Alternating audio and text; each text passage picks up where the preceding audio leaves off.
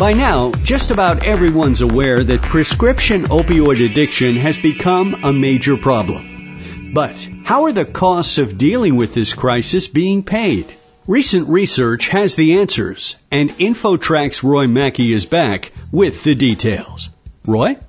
Thanks again, Chris. We're joined by Joel Segel, Assistant Professor in the Department of Health Policy and Administration at Pennsylvania State University. So, Dr. Segel, tell us more about your study and what you were looking at. Well, we were studying what the costs were to get a sense of what the financial burden was to states as a result of the opioid epidemic. We find some pretty substantial costs. I think the two biggest ones that we identified were one, some of the treatment costs borne by the Medicaid program of states. So that would include both treatment costs for treating opioid use disorder as well well as some of the related medical care costs for people that have substance abuse or in particular opioid use disorder. So things like hepatitis C, various infections, emergency department visits, things like those. And the second cost that we found were related to some of the lost tax revenue. So people that exit the labor force as a result of opioid use disorder and as a result have lower incomes and send less in terms of tax revenue to the states. Let's talk about Medicaid for a moment. Of course, it provides medical care for the poor. Are most of those tax dollars coming from the federal level, or is that impacting states as well? It depends a little bit state to state, but it includes both federal budget as well as state budgets. And it sort of ends up being fairly complicated in terms of what the mix is, both in terms of the more traditional Medicaid and in terms of who is eligible prior to the Affordable Care Act Medicaid expansion versus after. So the federal government pays a larger portion of those who became eligible as a result of the Medicaid expansion. But for a lot of the individuals who may have been eligible even prior to the expansion, somewhere in the range of about half of those costs come from the state, although that varies a lot state to state. Another factor that you looked at, and you've touched on this, but what happens when an opioid addict falls out of the workforce? Tell us a little more about the cost factors involved there. Sure. When someone's unable to work, they're earning less in terms of income, and that leads to a reduction in both income taxes paid and sales taxes paid. And that's a cost to the state. And we also do want to highlight that there are significant costs borne by the individual, but for this project, we were really focusing on those borne by the state. So there's less in terms of both income and sales tax.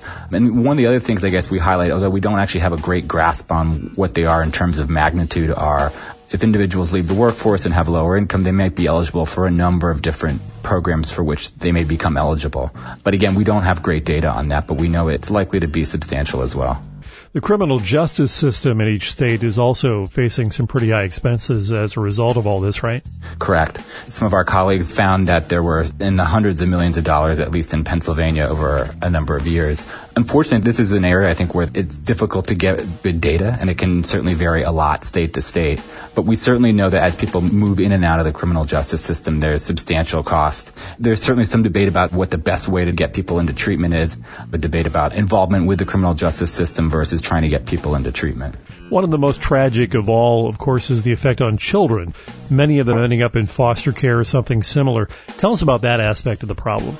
One of our colleagues worked on this topic. They tried to estimate what these costs were in terms of the increase in child welfare services, and they estimate that to be likely into the billions of dollars as well. And maybe another related issue can be that, especially for infants born with neonatal abstinence syndrome, they may require substantial resources in terms of special education costs or other things, just given some of the difficulties that can arise following neonatal abstinence syndrome.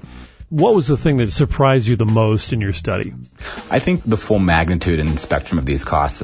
One of the difficulties with an issue like opioid use disorder is really just how it hits people on so many different levels. It hits them on the medical level, the financial level. It was maybe a little bit surprising just sort of how widespread this was and how much it hits people at every level.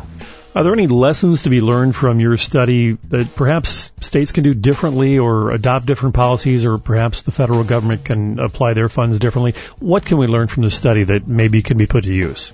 Certainly one of the big implications of this is we get a sense of what resources spent were in terms of resources that might then be able to be recoverable and in turn maybe spent on both opioid prevention as well as treatment as we sort of look back on it, there may be some signals earlier on that we were maybe entering a larger problem than had maybe been anticipated. Certainly a lot of this came about because of some of the misinformation in terms of part of the FDA review of some of these particular opioid medications. They were listed as not having significant abuse potential, and we later found out that maybe that wasn't the case.